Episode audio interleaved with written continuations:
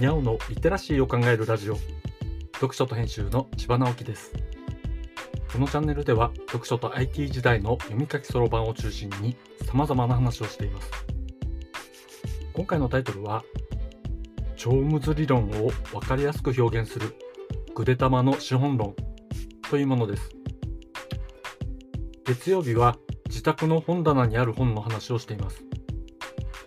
いつも使っているパソコンの近くにある本棚を物色していて見つけたのが今回話す本です。可愛い文庫本なので見逃していましたが、実はかなり骨太の難しい理論の一部を紹介した本でした。本棚に置いてあるからには読んだことがあるはずなのですが、いつ読んだのか全然思い出せません。目次には自己啓発本によくあるような言葉が並んでいて、それだけ見るとそのようなタイプの本だと思ってしまいますでも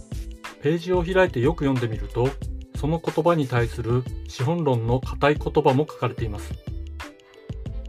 ぐでたまみたいなゆるキャラが描かれているので甘く見ていましたが実はバリバリの資本論の本なのでした。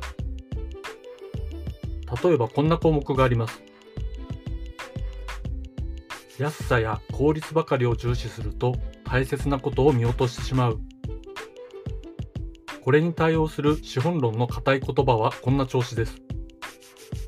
資本主義的生産は我々がこれを個別に考察し、また流通の過程と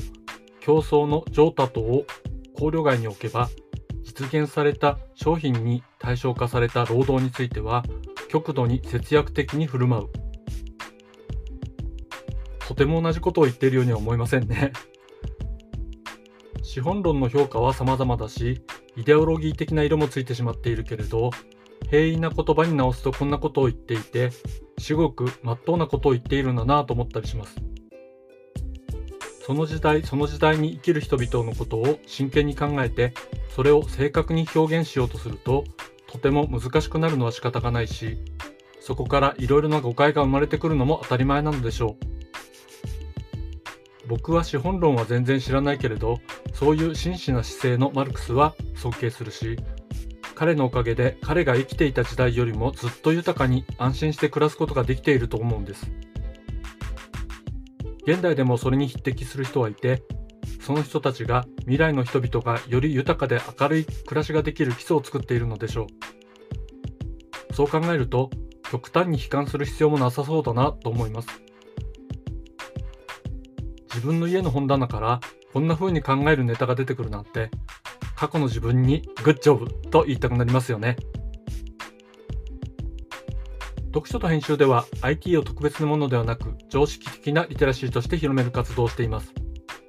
IT リテラシーの基礎を学べるオンライン講座をやっています。詳しい内容については概要欄のリンクから、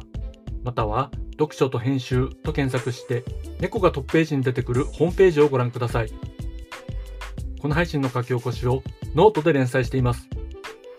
概要欄にリンクがありますので、フォローいただけると嬉しいです。